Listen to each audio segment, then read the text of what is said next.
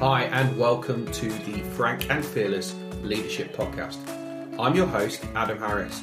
This podcast is all about helping leaders understand how do they get focus, flow, and fun. Over the course of this podcast, I'll be working with and interviewing senior people, leaders, and authors from around the world who will be giving their insights, their questions, their challenges around how they and the people that they work with become frank and fearless. Hi, and welcome to the Frank and Fearless Leadership Podcast. I'm your host, Adam Harris, and today I am joined by Andy Lopata. Andy and I have known each other for a number of years, uh, originally through the Professional Speakers Association, but our friendship and relationship has built over the years. This is going to be a really interesting episode because we're going to cover a number of different things and I'm not going to tell you what they are. So let's start off. Uh, Andy, tell us a little bit about you, where you've come from, and where you're at now. How long did you say this podcast was, Adam?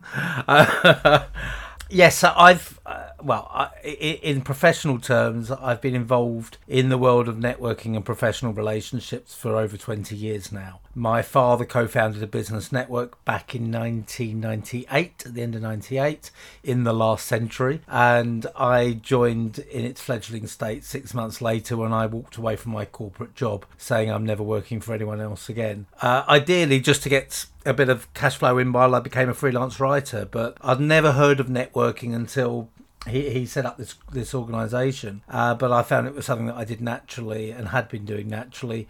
Uh, took to it like a duck to water, um, and, and, we built that up to be national. Uh, we opened in Spain as well. When we, my father and I, sold out to our business partner uh, after seven years, I think it was, um, and we had two and a half thousand members around the UK at that point. Uh, and from then, we we had a uh, a brief episode with a, a, very early online network, uh, but it wasn't where my heart was, uh, and, and, that was in speaking and mentoring, training, writing. Uh, so, so over the last 13, 14 years or so, uh, I've been building the business in, in those fields. So that's the very, very brief professional overview. So, networking's changed quite a bit. I mean, you and I first met, and there was this this synergy of not just networking, but actually wider than that around mm. of connecting people. Um, but networking in its truest form has actually changed quite a lot, especially over the last 10 years. What have you seen uh, and how do you think the industry is going to move forward? Well, actually, I, I would challenge that um, and, and, and actually invert that phrasing because I think networking in its truest form is the same as it's ever been because it's the building of connections, as you said, it's the building of professional relationships, and that can be done in a formal setting, which is how we tend to perceive networking these days, and I think that's what you're referring to, or it can just be done informally. Uh, you know, it, meet my brother-in-law. I think you two would uh, you'd have a lot in common. That's networking. Uh, let me give you some feedback on your idea. Let me share some some of my experiences. That's networking. That's its purest form. Uh, in its more structured form, the changes. I mean, the predominant change has been the explosion of networking opportunities. You know, when when my father uh, and Michael co-founded Business Referral Exchange, which was the network. As I say, I'd never heard of the term before. You had BNI had been around in the UK for a couple of years. At that stage, Chambers of Commerce were around. There was the occasional independent group, but networking, formal networking opportunities outside chambers of commerce, maybe Federation of Small Businesses, I'm speaking about the UK here, were few and far between. Within a handful of years, you could network at breakfast, you could network at lunch, you could network at dinner, you, uh, you know, and then social networks came along, and you didn't even have to go out. You could network in your underpants. So uh, the explosion of opportunity uh, was shift number one, and the second shift uh, was, I think, came around the time of the crash in two thousand and eight because the social networking sites, and particularly LinkedIn, were in their infancy at that stage. I think LinkedIn would have been five years old in 2008. And there weren't that many of us on it uh, in comparison to today. I mean, there were plenty of people, but they were people who were in that space more. And it was, I think, th- those that were on it a lot of people just simply had a profile and that was it. I mean, you've still got a lot of people in that position now, uh, but more people understand how to use it. And I think what happened, networking um, was a dirty word. You went into corporate space. When I first went into the corporate space and used the word networking, I nearly got thrown out of the building a couple of times. You know, it really was a, a filthy word. That shifted in a year when people started seeing their colleagues lose their jobs in the crash. Mm-hmm. They realised, hold on a second, I need to start paying attention to this. I've I've not actually seen a, a, a, growth curve of LinkedIn membership, but I would expect to see a big spike around that time. I certainly noticed an increase in people being on LinkedIn, and increase in engagement on it uh, from around that that stage. So I would say that was a, a key year in in networking becoming mainstream. It still is a dirty word for a number of people, but it has shifted. So from a leader's perspective, why is it important? First and foremost, that, that you know that they're on LinkedIn, but second of all, that they are networking. Because, I, like you say, I, I think there's been this uh, this aspect around this dirty word of, of, of networking. But actually, when you look at it, people are doing it inadvertently every single day. Yeah. But actually, when you say when you say you're now consciously going to go into doing a net, into a networking event or a networking environment, people just seem to kind of you know revert and insulate. Well, well, well there's several reasons for that. And number one, it's an inauthentic environment. Now, don't get me wrong. There is a definite place for the type of group that I used to run. Uh, and uh, if you are strategic and thoughtful about the way you approach it, then you engage with that. I I emceed a book launch recently. It was my first live event. Uh, post pandemic, someone commented how great it felt to be in a room and everyone was chatting naturally and engaging. How do you know the author? Do you know the publisher? Like being at a wedding. Because they didn't put the N word networking into that context. Uh, and so we have to recognize that when we take what is an inauthentic environment and make it authentic and natural, people take to it a lot more, uh, a lot more smoothly. But actually, what I would say is let's get away from networking equals events, networking equals LinkedIn. Let's let's focus on building professional relationships and understand that's important. And whether you meet people or reconnect with people in a formal, structured environment, or whether you meet them and re-engage reconnect with people through an online site or whether you do it because someone introduces you or you bump into each other or whatever it might be at a business meeting, it's still relationship building. And that's what we should be focusing on rather than networking. So, where have you started your. Where's the most obscure place that you've ever started a relationship that has then led to business?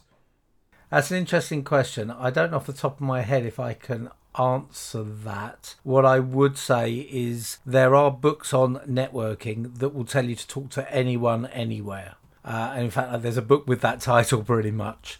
Uh, that's not what I, I preach. Well, I, I mean, I have been in that position and got business from a conversation on a flight. Mm. Uh, and, and and that's quite actually quite an interesting example. But then I'll come back to why I don't preach that. Um, so well, actually, I'll answer the two together. So let's take the flight as an example, because you get people who will see any flight as a networking opportunity. Talk to everyone around you. I'm actually quite a quiet, private person. I've become quite introverted the more I've done this over the years. So if I've travelled to a foreign country to deliver a talk, I've been very involved with the client and the audience, and uh, and being on my game for say two days. That airport is um, is a haven for me to just switch off and get my energy back from being on my own. I don't want to, to necessarily strike up conversations. It doesn't make me antisocial. Someone strikes up a conversation with me, I'm open to it, but I don't go seeking them. And actually, I'll be buried with my head in a book and my uh, and listening to music most of the time. But that flight was a good example because it was, and this is what was interesting about it. It was a low budget air, airline uh, in economy, and someone sat, it was packed, absolutely packed, and someone came in, a tall guy in a business suit. I was in the window seat, he sat in the middle seat at the last second. And he smiled, and I smiled back, and he smiled at the guy in the aisle seat, and they smiled back. But I had my headphones in, my book out, I was reading and listening. So we came into land. Obviously, the headphones come out, the Kindle goes away. He offered me, uh, I can't remember if it was a chocolate or a bag of sweets. He, had, he offered me something. So, of course, we struck up conversation. 15 minute conversation uh, for coming into land in London and, uh, and on the way out. And he turned out to be one of the most influential people in his sector in the world. and that led to business with his company, which was an American company with a UK office. He was the global CEO, I think, or CTO. Um, and when I googled him, I was like, he was in economy in a middle seat on a budget airline. So that's quite an interesting example, and it's a great one uh, to illustrate. Don't don't assume. Yeah. Uh, um, and you know, I, I'll I'll fly business if I fly outside Europe most of the time, but in Europe, I, I you know I think it's uh, it's it's it's it's a disrespect to the client's budget. You don't need to do that, so I'll fly economy. And and, and you know, there's this snobbishness about oh, I only talk to people in business class. So that's that's I, I don't know if that's the most bizarre place I've started talking to someone, but it, it illustrates the two points. Uh, not everyone wants to be approached for a business conversation, and actually your, bus- your conversation shouldn't be business first of all anyway. But not everyone wants to be approached for a business conversation when they're in their own space in their downtime. But you can always be ready for the opportunity when it arises, and you, you get that just by engaging authentically and naturally in conversation when it happens naturally. So uh, I'm not sure if I should say this on a podcast or not, but I've I've always had a lot of success in the uh, the hot tub or the sauna actually, um, just because um, I often find that. Um, for me, pe- people do business with people, especially Yeah. in the kind of in, in the B two B space. Uh, and I, I think you're right. I think um, there has to be that kind of level of respect. But sometimes I'll start a conversation, and then you then the conversation just flows, and you see where you get. Sometimes you go on to football, which we'll cover in a bit. Um, and then it's really it's really fascinating and interesting where the parameters of the conversation goes. I, I, I often when I'm often speaking to people, I often say, you know, help me understand where your clients come from. And there is this there's this big aspect around relationships, uh, around um, you know whether they're existing customers or whether they're prospects or anything. Is that, that actually there has to be this mutual respect and almost flow of conversation and, and relationship. And I agree with what you're saying. Is there's the, the caveat of the uh, uh, of putting somebody into that room of networking uh, really kind of uh, challenges. Uh, you know, I think it's probably the ego, but I think there's some probably fear that kind of uh, sits beneath it. I want to move on now, Andy, and I want to move to because you've written a couple of books. Just just help the audience uh, um, know the books that you wrote and why you wrote them. So I've, I've written five books. The the first book I was approached by a uh, I just joined the Professional Speaking Association. I joined in 2003, and it would probably be around 2004 or even one of my first meetings. It came the book came out in 2005. I was approached by a fellow member who said, I want to write a book on running business breakfast meetings. And I was running business breakfast meetings at the time. He was an accountant, sorry, he was a financial advisor. And obviously, in that industry, there are a lot of business meetings as well at breakfast time. Uh, so we wrote with with, with a fellow uh, PSA member. So there were three of us uh, building a, a business on bacon and eggs. So that was the first book. Uh, the the second one, I I, I was delivering uh, a joint talk, if you like. It was two talks, one after the other, um, with another fellow speaker who you know very well, Peter Roper and uh, the, the, we we titled the event "And Death Came Third because there was a survey in the New York Times where they asked people what they were most frightened of, and death came third. Top fear was walking into a room full of strangers. The, the number two was speaking in public. So I wrote about networking, or I spoke about networking, and um, Peter um, spoke about public speaking.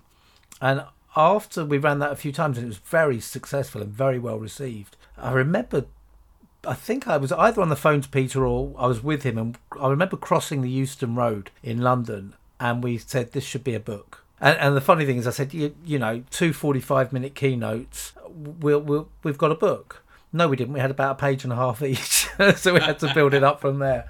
Um, but that that turned into a very successful book before the days of uh, the you know email uh, before the days of social networks and so forth came out in 2006 it's probably 2004 that we were looking at it um, so linkedin was only a year old facebook wasn't around so before any of that we ran the first amazon campaign bestseller campaign certainly um, in recent history i think it had been done before in america some time before and through um, talking to our network and getting their support and running a big campaign we actually got to number two on amazon overall on the day of launch. We sold Wow. 2,000 books in 48 hours, uh, which is is a, is a phenomenal achievement. uh, particularly without social media to support it. I, I don't participate in Amazon campaigns since then because they're just, I think people are tired of them, to be honest. Um, Yeah. and, and but that was that was something to be proud of. Noel Edmonds was splashed all over the newspapers. Uh, for, for people listening outside the UK, Noel Edmonds was a very popular television celebrity in the 80s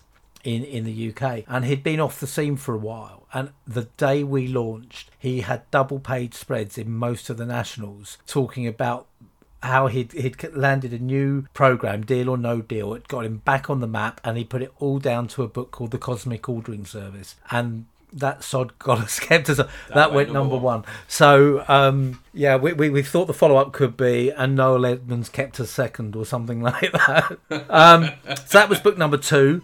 Book number three, uh, I published in 2011, along with the second edition of And Death Came Third. That was published by Financial Times Prentice Hall and is called Recommended How to Sell Through Networking and Referrals. Then we have a long gap till 2020. I don't know how I managed to publish two books in 2020. I'll let you guess what happened there. One of them actually was my pandemic book, which was my fourth book, which was written in two weeks and published in 10, I think, and that was Connected Leadership. And that came from a repositioning of the business, uh, new ideas that that struck up. And uh, I was going to write a tips book with just connected leadership. Here's things to think about. I showed my mastermind group the chapter list, which was like these are going to be the 12 tips, and and one of them who is a very senior learning uh, professional looking after executive education in a global on a global role in in a multinational company looked at me and he said, "You're going to give this away." And it just made me think have i got more here than i gave myself credit for? Uh, and i'm really proud of that book. So that came out in 2020 connected leadership. And then just ask which i'd been working on for four years uh, came out at the end of 2020 and that's all about vulnerability. And it's really interesting when i look back at the journey you can track my career through my books because I started out writing about business breakfast meetings when I was running business breakfast meetings. I then wrote about networking events while I was still running those breakfast meetings. A lot of my training was around skills. Then I moved to referral at a point where 50% plus of my work was with sales teams on generating referrals. And then in the last year, I moved much more into that connected leadership space, professional relationships, and vulnerability. So the books track really well the work I've been doing. And we're working on the proposal for book number six at the moment. Or do we get a sneak preview of uh, what the title's going to be? Uh, so I'm really glad that you went through that because I, th- I think for me it, it builds the context because I, I think well I don't think I know that you and I really kind of um, really our relationship kind of went to another level when you were just exploring this aspect of just ask about the aspect of kind of the connected leadership and the and the Yeah. vulnerability. And I remember you actually we having a conversation, and you said, "Look, I'm, I'm working on some new stuff. I'd love to try it out with a mastermind group." So you, I remember you coming and doing a session with my uh, with one of my groups, which they absolutely loved. Help us understand uh, what the what what Just Ask is all about, and how a little bit more detail as to how you got to that space. Because I, I, I think for for me, this is actually as what has really defined you over the last couple of years, and actually will will take you to a different level moving forward. Thank forward. you. Um, so, so what happened? Uh, you probably I, I couldn't put a date stamp on it. I would guess around 2014. So this has been bubbling away for a long time. Uh, my business was really struggling to the point that we got within 400 pounds of our overdraft limit in the business. We were that close. My sister was saying, "What's Plan B?" I was saying, "There isn't a Plan B. This is going to work." and we, we we we got out of that in the end but uh, uh, we landed two very big contracts in a week you know two huge contracts in a week which which really made a huge difference um, but in that period where we were struggling I've mentioned the Professional Speaking Association already. Uh, I'm sure you've mentioned it on the podcast before. Um, I've, I've been a member of the PSA, as I said, since 2003, a fellow for 10 years. Uh, I, I, I, this is my tribe. These some of my best friends have come from this community, and I was going to PSA meetings, and people were saying, as they always do, when you first connect at that networking bit at the beginning, "How's business?" How's business? And I was saying, well, it's really bad at the moment. We're within four hundred pounds of our overdraft facility. Of course I wasn't. I was saying it's fine. It's good at the moment. Oh, it's great. Because that's what we're taught to Yeah, say. so- so. Yeah, that's what we're taught to say. And I was at an event in Reading, west of London. And the one of the speakers, uh, Stephen Houghton Burnett, was running a workshop before the session. And he gave us all a workbook, a questionnaire. And it had a series of questions in it. And there were two questions that were pretty much the same, multiple choice. And it was, how would you describe your business? One of them is how would you describe your speaking business? The other, how would you describe your non-speaking business? Because some people will have a consultancy, or, or you know, we have lawyers, accountants, and so on within the PSA. And there were the options were, um, I'm trying to remember the exact wording, but it was basically thriving, stable, new, or in decline. And so everyone quietly filled in their questionnaires, and then we Stephen started presenting. And he said, "Let's go through the questions." And as he got to those questions, he asked for a show of hands, and um, people put their hands up for thriving, people put their hands up for stable, people put their hands up for new, and nobody put their hand up for in decline, including me. Remember, my business is on the edge of going bust and I'm not putting my hand up. And that was that was probably a key moment for me when I realised that I consider myself to be a particularly open person. So if I'm not honest about this, what about other people? And this is a, this is a trusted community of people who understand and have the experience uh, to support. And as I say, our tribe uh, with strong relationships. And if I can't be open here, where can I? So I made a commitment to myself at the time that I would turn around my business with the help of other people. And when it was ripe, when it was successful again, because everyone wants the positive outcome, I would deliver the, a keynote talk at the PSA annual convention and convince my tribe to be honest, open, and vulnerable with each other. And that happened in 2016. But interestingly, much earlier than that, uh, about a few weeks, maybe a couple of weeks, two or three weeks after that Thames Valley Reading meeting, I bumped into another fellow speaker in a private members club in London. And he said, How's business? And I answered him honestly. And his whole demeanour changed. And he said, I didn't realise, how can I help? And I got two referrals in two weeks from him after that. He had never referred me before.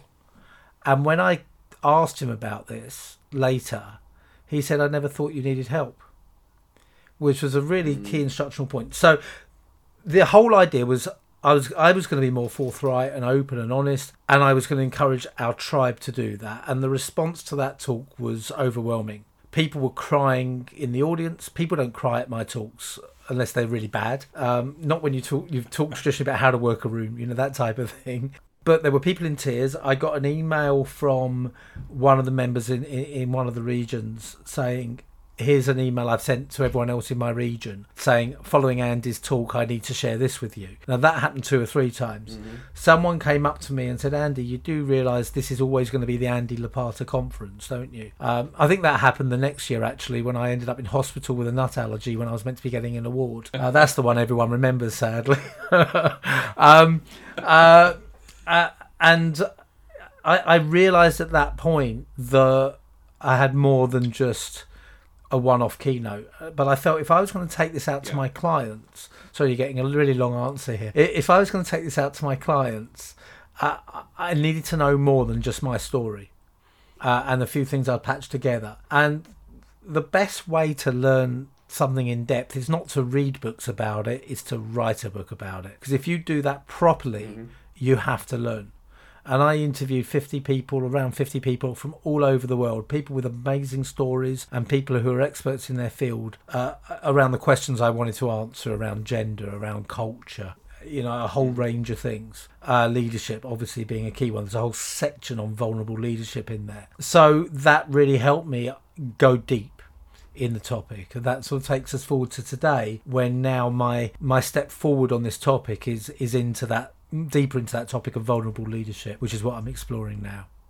Oh, so there's so much to unpack there. Just a couple of things I want to want to add. Um, I absolutely agree with you. I, I often when I when I meet people, it's the case of so how are you? Yeah, yeah, I'm fine. I often find that um, sometimes, if appropriate, there's a gentle touch on the shoulder or the arm and, and if appropriate is important. And then I look them straight in the eyes and say, no, really, how are you? So just changing the, the tone and the speed. And actually, what I find is, is that actually gives people permission to be more open, honest, uh, and vulnerable, which especially as a leader, I think for me is really, really important. Uh, I I actually was there when you did that uh, when you did that presentation.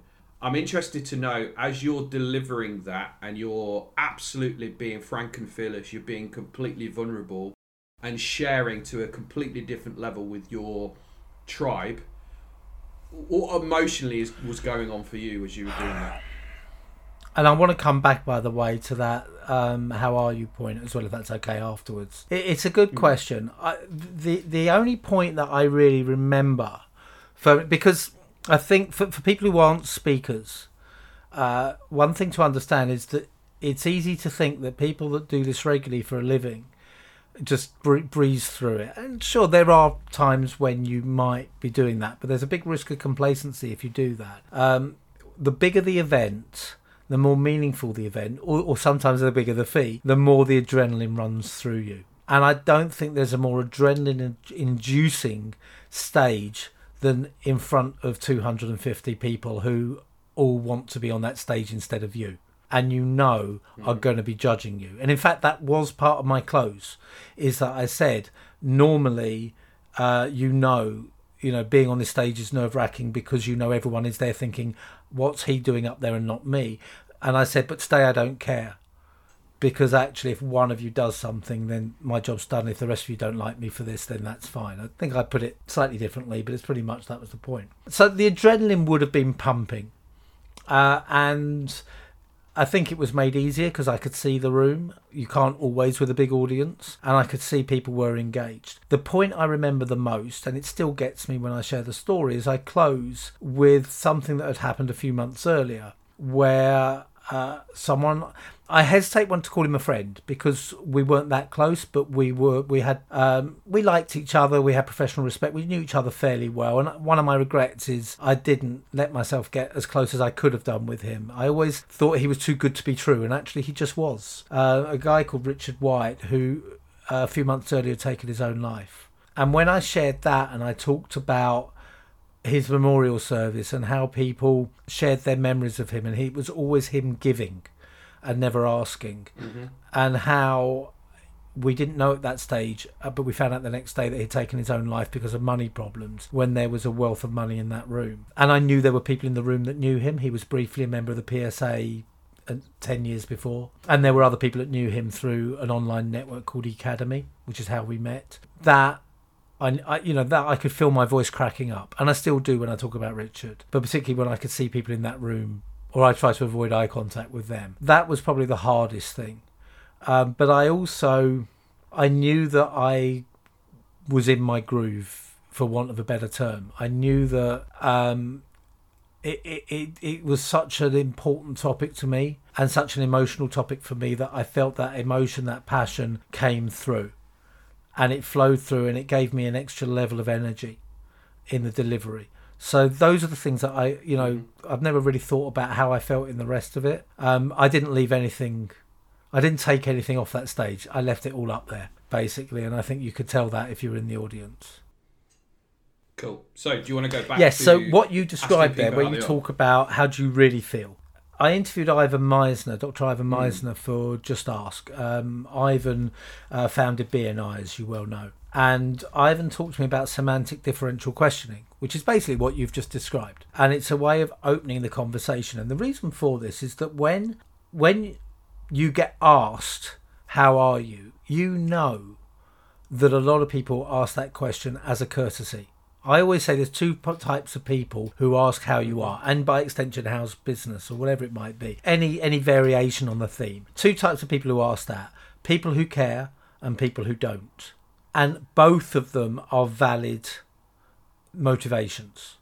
So the people that don't care are asking out of courtesy. It's what we do. It's a societal cultural norm. Not judging them adversely for it. Um, so part of that is that when you respond, you you don't think, oh, I'm really glad you asked me how I am. have you got three hours? Sit down. I'll, I'll share the last six months with you. I, I always share with people, let people in step by step so they can decide how far they go. So, how are you? Actually, I'm, I'm pretty good at the moment. I've, you know, it's been a, uh, I had a couple of dodgy weeks, but I'm not too bad. Now, the people who care will say, well, what happened in the dodgy weeks? The people who don't care will say, well, I'm glad you're okay. Did you see did you see The Bachelor last night on telly? So you've given them the opt out. Or actually, let's call it the opt in because I'd, I'd Yeah. say you've, you've presented them with a door and they choose whether or not they go through. They go through. So what happened? You give them another sentence or two, you get to another door, they can either bail or they go through the next door. So you invite people to go through at their own, own pace to the level they're comfortable with. You don't force it on them. But equally, you don't just brush it off with an I'm fine. The um, the, the, the, the flip shot of that, going back to the semantic differential questioning, is understanding that people know this is a societal, cultural icebreaker. Therefore, they're going to say, I'm fine, works fine, nine out of ten times. So if you want to get them to open up, you need to ask it again. Now, that's semantic di- differential questioning, which is what one, one approach. No, really, how are you? So that was what Ivan shared with me. And I found myself using it after that interview, and it works. My way is even slightly more subtle, and I think a really good example is is using the pandemic as the uh, accelerator. So, how are you doing, Adam? I'm fine. Mm-hmm. How are you coping with the pandemic? Yeah, it's okay. Not been too bad. What impact has working from home had on you? And and what I've actually done is go mm-hmm. to an open rather than a closed question, but I've not dived into it. I've gone there gradually. It's a natural progression. But what I'm demonstrating to you, as you did in the way that you approached it, is that I'm sincere and I mean it. And it's mm-hmm. safe to open up to me if you want Yeah. to. Which is also important. You don't have to.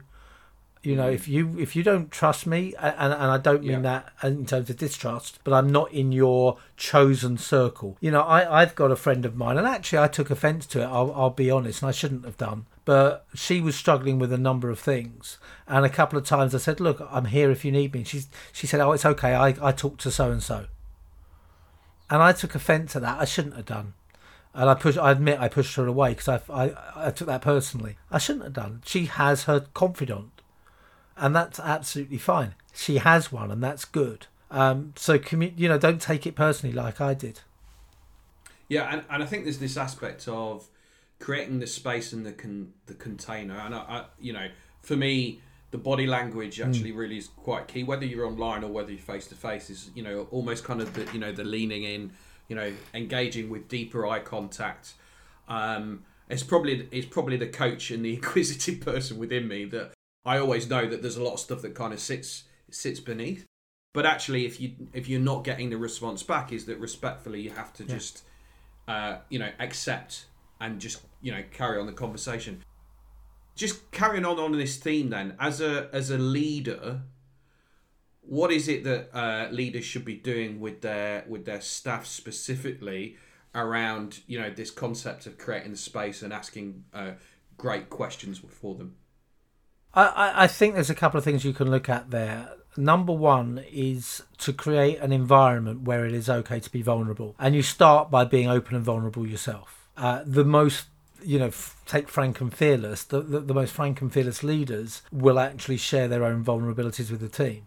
You don't have to have a great story, you know. The the the, massive. If I had a I had a breakdown, this is what happened. Story. If that happened to you and you're comfortable sharing it, it will inspire that culture. But don't feel bad because you haven't got a sob story. Uh, it's absolutely fine. But you can you can show that you're not you don't have all the answers. You can show that you're not sure of the right path to choose. You can seek their insights. I think when we when I talk about vulnerable leadership, what I mean by that is that people think that leadership is equals strength, and strength mm-hmm. means not being vulnerable. Actually, vulnerability is strength. People want certainty from their leaders, but there's a point at which you need that certainty, and it's not all the way through. So, problem arises. You explore it with your team, saying, Let's try and crack this one together.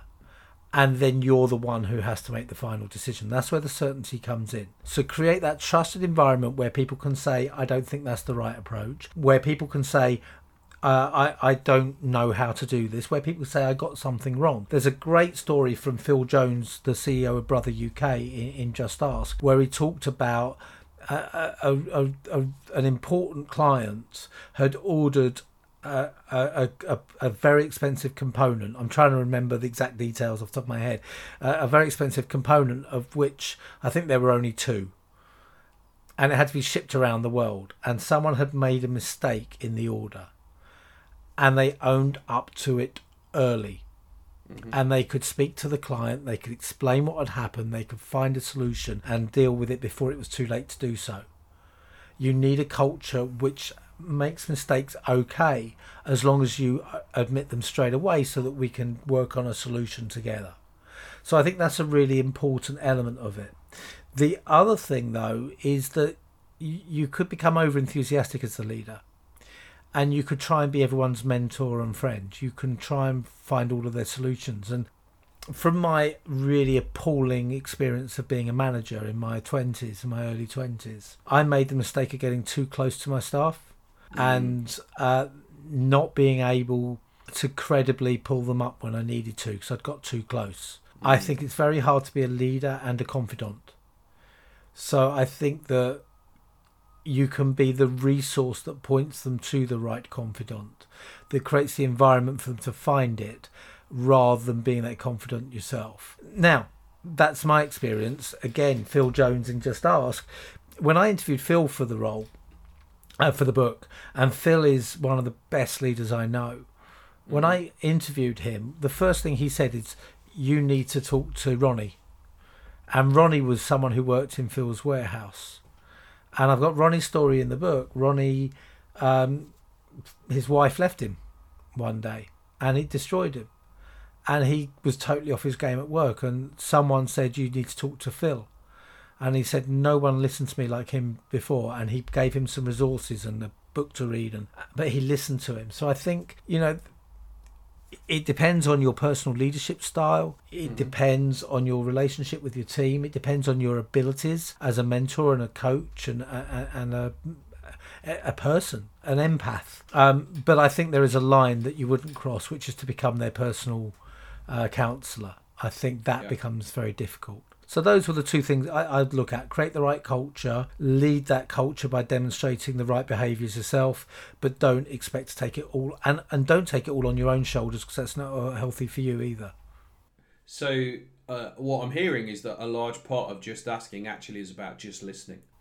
I yes, I I, I, I do like that, and and that works both ways because yeah. when you ask and I talk about this in the book. When you ask, you need to listen to what people say. Doesn't mean you have to implement it. It's your life, it's your career, it's your choice. But you need to weigh up the information that comes in, and you have to respect it when people offer their time and their their their valuable expertise or experiences and give you their opinion. What what's the one or two things that leaders can do to be a little bit more vulnerable? Is there any anything that you can recommend? Yes, uh, I, I, think a lot of what I've just talked about in terms of not expecting to be perfect and not having all the answers, I would uh, suggest asking questions before you come up with a solution. Even if you think you know the solution, ask. Mm-hmm. Now, how do you think we should approach this? What approach would you take? You can go with your own solution at the end of the day, but but involve people in the conversation. Uh, find people who you are comfortable being completely open and honest with people who will not judge you, mm-hmm. people who will have discretion, and people whose judgment you trust. Those are the three things you're looking for. Um, ideally, not with no conflict of interest, i.e., not in your in your um, in your division, in your line of management, up or down. Get a mentor, get a coach, uh, people that will push you and challenge you and call out your BS when you need them to mm. get a mastermind group or an accountability group, things like that. Or a coach through Frank and Fearless. or a coach um, through Frank. I did say coaching. yeah, absolutely. Uh, I, I just want to share, and I think I believe I shared this with uh, on your podcast, but I believe I, I want to share this because this is relevant. I don't like heights, and about six months ago, uh, as a family, we went to the South Island here in New Zealand and we climbed a waterfall and I was absolutely massively out of my comfort zone. First thing I had to have some self-talking and help myself realize I wasn't in danger whilst I was massively uncomfortable. But the biggest thing that I that I got from it is that I was showing massive vulnerability uh, with my two kids, and the relationship dynamic absolutely shifted after that kind of morning session, just because they saw me in a completely different space. Um, and actually, what I've done since then is, is that I've continued to put myself in in situations and, and areas where I am not the uh, you know the the best at, and I'm learning and I'm growing and actually, when you when you do that and you've got a team around you, they see you in a different light. And actually, they're there to support you because they might be more comfortable with heights, etc. So I just wanted to share that because I think that's really important. So we both share a love and a passion for underperforming football teams. Seriously underperforming. Uh, yeah, we probably should have a conversation every time we speak as to whose team is worse at that moment in time. Help me understand how football has, has served a big part for you in your life. uh, earlier this evening, uh, I I saw. I'm a Charlton Athletic fan, uh, so at the point we're recording this, a, a, club that I would argue belongs in the top half of the Championship or in the Premier League is near the bottom of the third division. Uh, that's seriously underperforming. Um, but there was a photo on Twitter from the Charlton Athletic Museum of uh, September 1985, the corner terrace between the covered end and the main stand. There used to be a little corner terrace there. Um, that was the last game at the Valley before we were kicked out to ground share for seven years. And there's this this energy on that terrace. You can just feel the energy coming out of this this uh, picture, and I'm in there somewhere. I know I was standing. I can't see myself. I was. I, am short now. I was really short then. Um, I can't see myself in the picture, much to my frustration. Um, but I know I'm in there somewhere with that energy. Um, when I was a kid, I had a temper on me. I remember wrecking my sister's room at one stage, you know, ripping everything off the walls and so on. We used to fight like cat and dog. Then I started going to football. And I started shouting, abusing the players instead. No, I, I started singing and chanting and so on, and, and it vented for me and I'm much more calm and serene when I go to football now. I have to for several yep. reasons, but I just found it's a place just to leave everything else behind.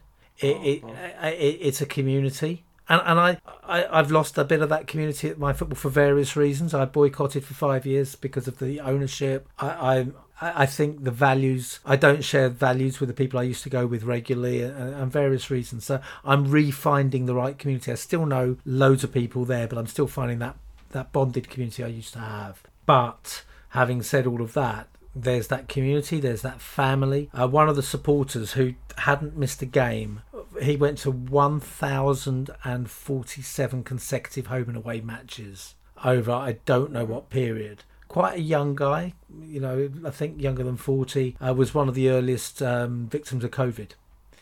And um, they've unleashed, uh, unveiled a, uh, a mural at the ground to him uh, this weekend. Uh, raised twenty thousand pounds for it. You know that's the community I'm talking about, and it gives you a sense of belonging that's that's mm. somewhere else. It gives it's another family. You know the valley is my second home.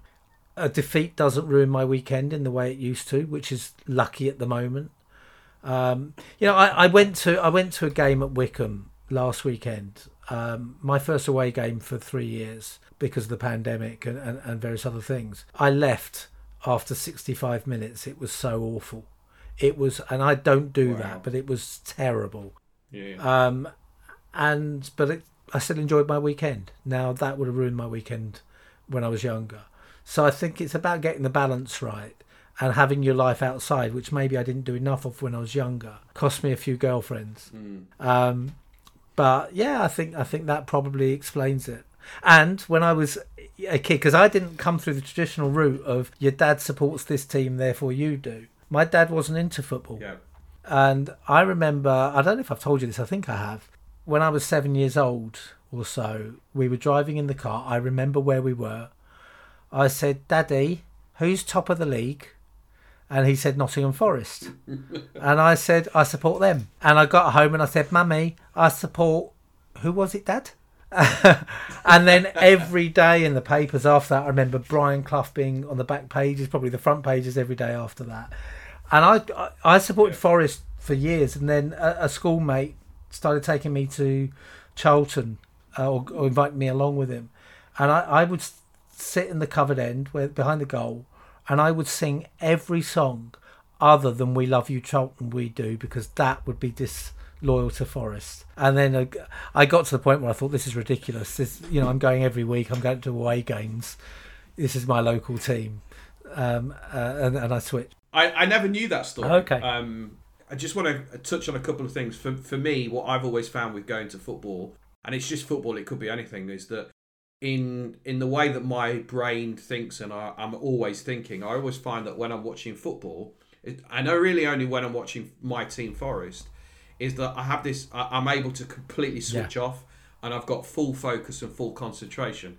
Uh, to the extent now that you know, um, on the other side of the world, I wake up at three o'clock in the morning just to just to have the uh, uh, the embarrassment of riches of my, mainly watching my team lose. But at least for two hours, I pretty much can switch Yeah. off and concentrate. Um, uh, just as we're kind of coming to the end, there's a couple of things I just want to I, I want to um, ask. Uh, this this concept of uh, just ask uh, and connected leadership. For me, it feels as if we're just scratching the surface.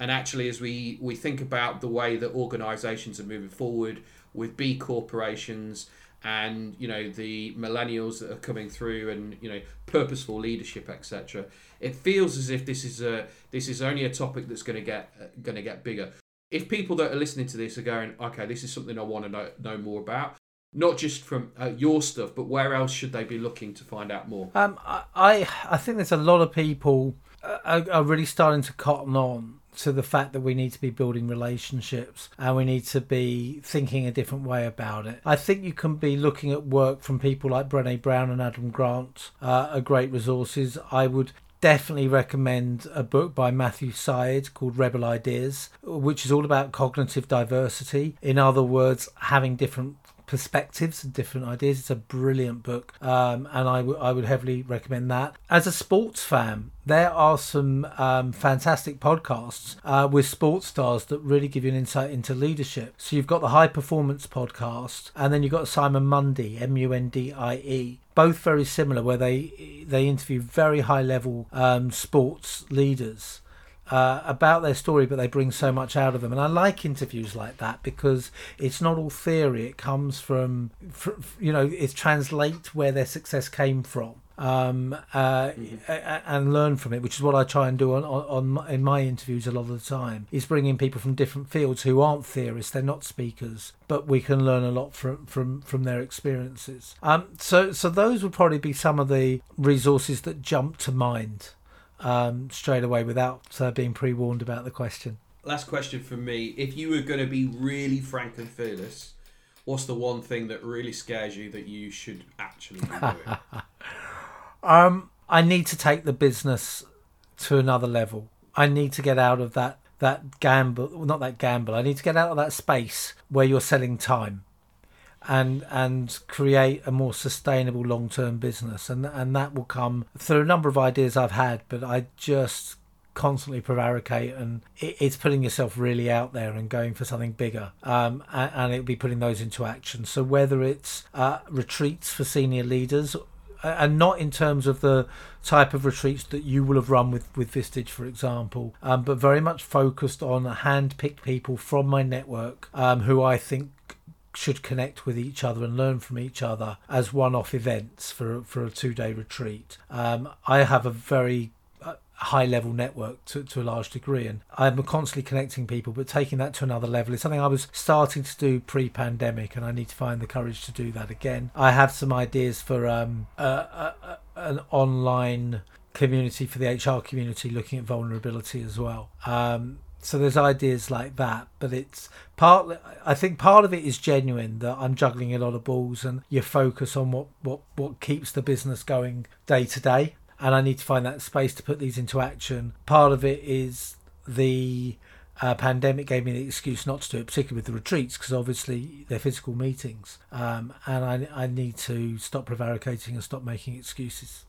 Well, Andy, you've uh, you've put it out to the universe, and it's uh, now pre-recorded. So uh, we will be checking back in with you. Uh, this has been the Frank and Fearless Leadership Podcast. Uh, I'm your host, Adam Harris. If you've liked this, please make sure that you subscribe, and please ensure that you share with those people that you feel should be listening. Bye for now.